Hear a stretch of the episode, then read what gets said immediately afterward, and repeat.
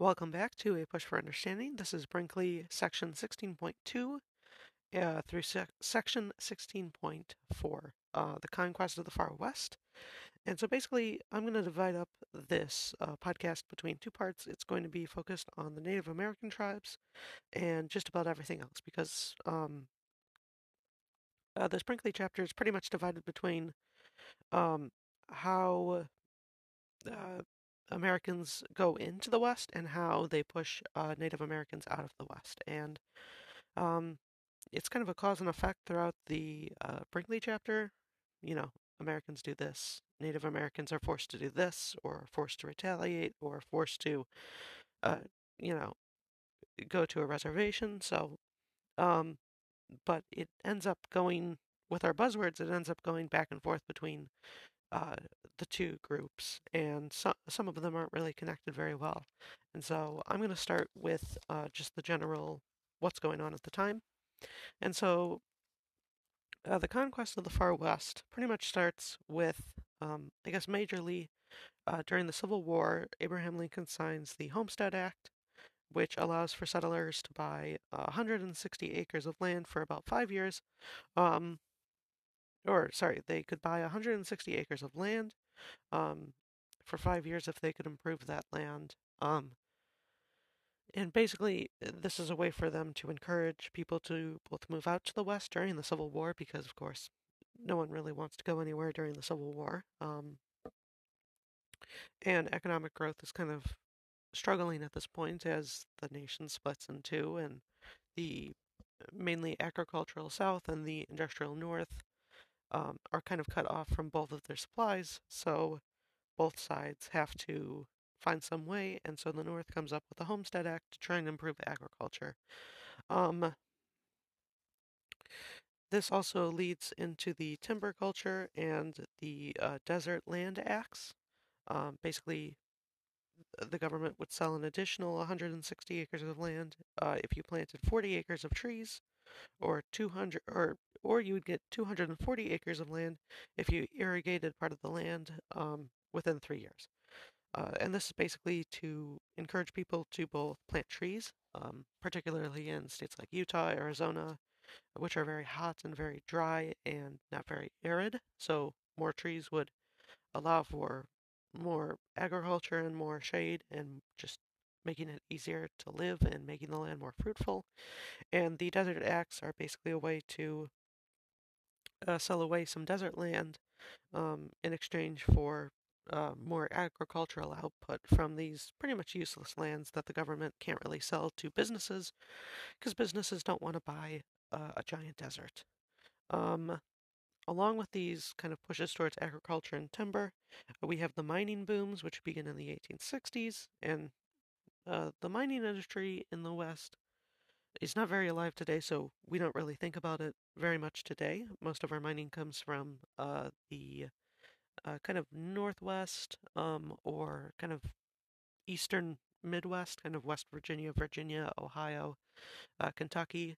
Um, but at the time, obviously the gold rush, and then just general untouched uh, natural resources, eventually oil, um, all become big mining booms during the um, late or kind of mid uh, 19th century, and then they last until the 1890s, um, which obviously attracts a lot of immigrants with looking for jobs and opportunity, which uh, is actually, I believe, our next Brinkley uh, chapter, although it's not really a chapter, it's more of a discussion on immigration from a ton of different places um, throughout Brinkley.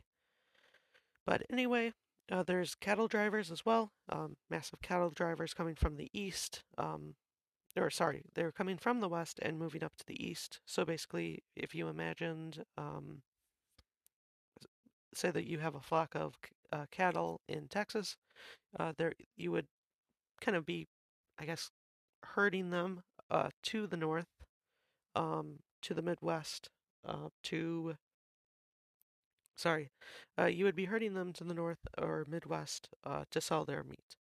Um, and this developed a lot of cattle trails or cattle roads, I suppose, um, where these cattle drivers would basically be herding hundreds of cows or you know, cattle, um, and make a profit by the end of the journey. Um, this kind of sparks the idea of the cowboys, which is a very romanticized job, uh, especially towards the 19 like 70s, 1960s. Hollywood really likes to pick up on the cowboys at that point in time, um, but especially in literature and art at this point in time, uh, cowboys were a very romanticized job, um, and Western it, they kind of became the embodiment of freedom and uh, just kind of general people pulling themselves up by their bootstraps through hard work and uh, expectations um, and being able to make some sort of glorious job out of it. Uh, and this is also romanticized by Twain, Remington, and uh, Roosevelt, who all, all three of them uh, publish literature, uh, kind of exposing the general public to cowboys and romanticizing them even more. Um, along with that, there's uh, Frederick Turner, who kind of is a historian slash opportunist in America who declares that a kind of era in American history is over. Uh, he says that the last that the West was the last frontier, and now the West has been settled. Um, basically, de- declaring that the United States is no longer a land of discovery and adventure, and that these untouched lands uh, that the colonists once found are no longer untouched. Um, and he kind of calls it an end to an era, which makes sense now. I mean, most of us don't really consider America to be a untouched, uh, kind of uh, wild place anymore. It's more of a um, settled area, of course. Um, and generally speaking, Americans don't really think about like going west to find new opportunities and jobs. Um, so I mean, unless you're an actor, of course. um, so basically, kind of an end to an era in American history. Americans are no longer kind of looking towards the next horizon. Uh, America has basically gained all the land they need to. Um, eventually, well, no, because Alaska and Hawaii are both territories of the United States at this point. So basically, uh, because of this kind of end to an era, um, we shift from a kind of prospering America who's kind of growing in size, of course. America still needs to grow a little bit more. We're going to uh, establish a colony in the Philippines and eventually annex um, smaller islands like Puerto Rico and Guam uh, into the United States. But for the most part, the United States has uh, grown to its relative size. Um, that's everything about um, just the general American tone. Uh, now I'm going to shift over to Native Americans, um, and so uh, there's the Plains Indians, who are, as you'd imagine, the most kind of common type of Native Americans who uh, kind of center their economy around uh, hunting and gathering, um, and it's mainly uh, the farming of buffalo that have their uh, economies completely self reliant on the buffalo.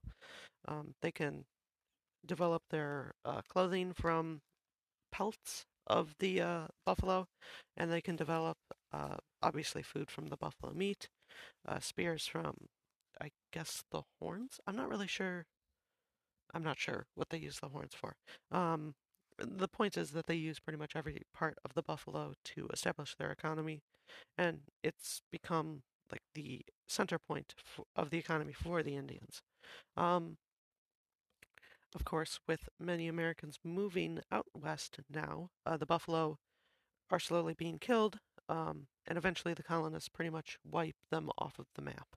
Uh, not quite to the point of extinction, but pretty relative extinction, which obviously hurts the Native Americans pretty much entirely. Uh, Native Americans uh, kind of suffer many defeats at this point in time.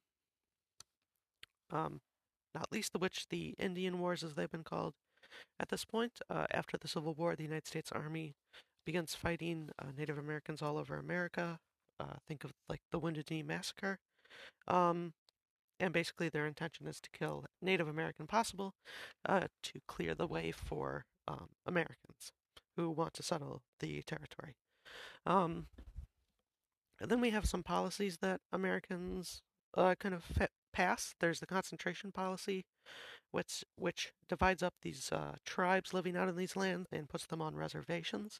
So instead of uh, you know just a general blanket area for all Native Americans, uh, they specifically begin dividing up America based on tribes themselves, which obviously weakens kind of the uh, collective power of every Native American and splits them up based on tribes and basically allows America to divide and conquer the Native Americans uh, and pretty much uh, end any chance the Native Americans had at fighting back during these wars.